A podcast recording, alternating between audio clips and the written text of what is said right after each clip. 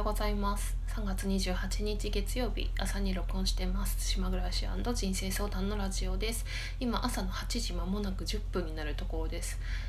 もう出かけなくてはいけないので7分ぐらいでサクッと喋ろうかなと思うんですけど、ちょっと日数が空いてしまったので近況のこととかなんとなく話してみたいなと思いました。も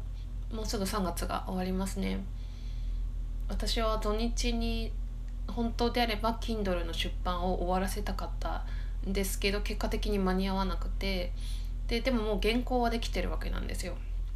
原稿はできていて、で本当にこれもう愚痴っていうかさ、言いたいんだけど、今その Kindle 出版でいろいろとね、その Kindle 本でそういうハウツー本というかやり方を書いてくれてる人がいるので、私も最近改めて Kindle プレミアムにもう一回加入して、そういう本を漁って読んだりしてるんだけど、なんか普通のファイルでアップロードできなくて、EPUB って読むのかな、 EPUB ファイルにしなきゃいけないっていうちょっと難しいことがあってっていう認識でいたわけですね。そのいろんな方たちの本を読んだりなんだりしてる結果で、その EPUB ファイルに変換するのをそのココナラっていう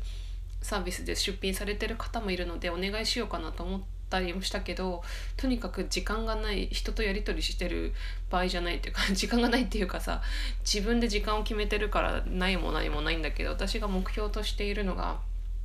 3月の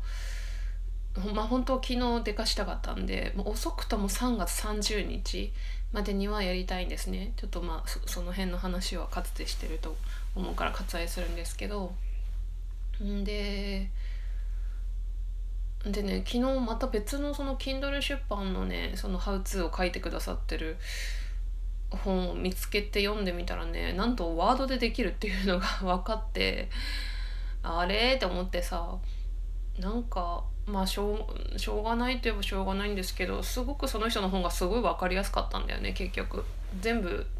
じっくりは読んでなくて、必要な部分だけ読んでるんですけど、私はずっとワードファイルで執筆をしていて、いやそれでいいんじゃんってなって、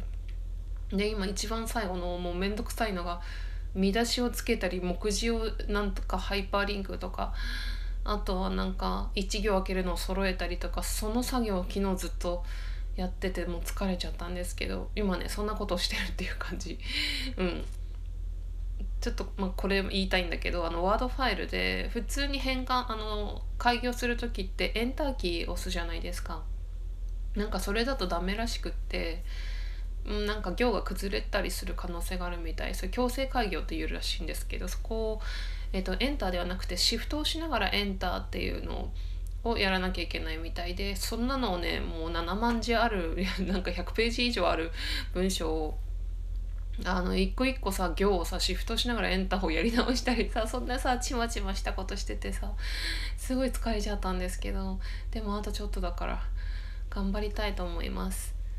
今の話はもう興味がある人じゃないと全くつまんないことを今ね喋っちゃったんだけど、とにかく今ぐちゃぐちゃ大変だったっていうことですね。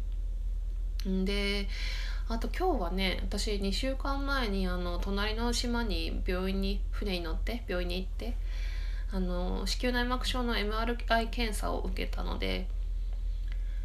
それの結果を見て説明をもらうっていう日なんですね。今日月に1回診察があって、それをすごい楽しみにしてます。ちょっともうちゃんと理解するまで質問しようと思って、今までの説明で全然自分が理解できてなくて、なんか私健康診断とかもそうなんですけど、その検査の結果を聞くっていうのがすごく好きなんですよねなんかそう健康診断の結果で、血液がどうとか、なんか血圧とか視力とかそういうのを見るの好きだし、なんか面白いなって思うんですよね、ああいうやつってね。でなんか悪いところがあればあったでそんなに落ち込まないっていうか、なんかそこも多分ドーパミン的なことだと思うんですけど、若干ワクワクしてる自分もいたりして、そのなんか悪い結果を見た時にね、でなんか悪いのがないと若干つまらないっていうか、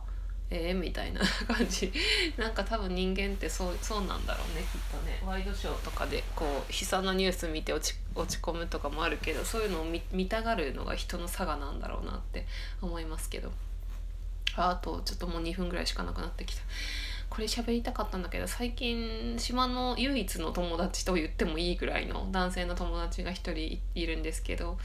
たまたまその子を見かけたんで、一緒に今からお茶しようって言って、この間コーヒーを飲んだ時があったんですよね。3時半ぐらいから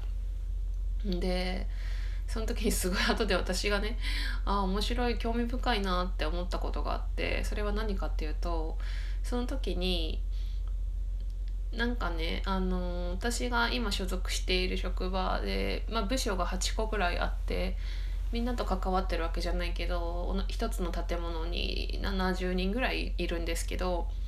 すごい下世話な話なんですけど、私が誰が好きで誰が好きじゃないみたいな、なんていうのかな、相性がいい、相性のこの話をすごいひどい話っていうかさ、本当面白いんだけどさ、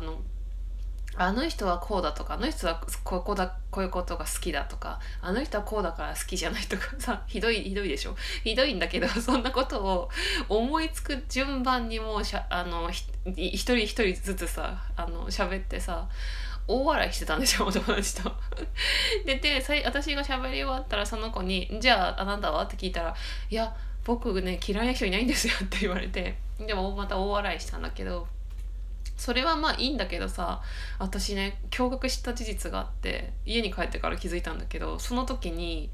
まあそうだな、30人 20人ぐらいの人の名前を挙げて、好きだ嫌いだとかあだこうだ勝手な意見を言い合ってたんだけど、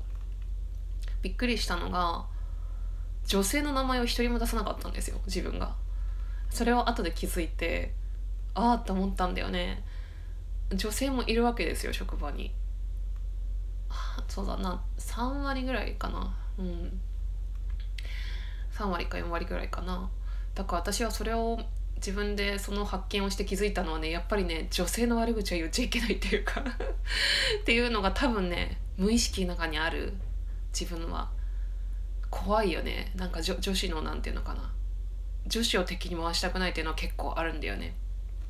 であとは単純に女性に興味がないっていうのもあるかもしれない。あんまりそのあの人がどうだこうだっていうのを言わないですよね、自分がね。なんか男の話ばっかりしてるなっていう、ジャッジに関する話もそうだし、そんなことをね気づいて、すごく面白いなって思いました。たまにね、いつもそんなことしてるわけじゃないけどさ、そのね、田舎って噂話が嫌だとかみんなが言うことで、私ももちろんそう思うし、なんかすぐみんな誰がこうでとかさ言ってくんなって思うけど、たまに自分もそのに混ざってさ、ああだこうだ人のこと言うのもさ、結構面白かったなっていうか、息抜きになったなって思いました。はい、そろそろ終わりましょう。はい、じゃあ以上です。良い、3月末をお過ごしください。ありがとうございました。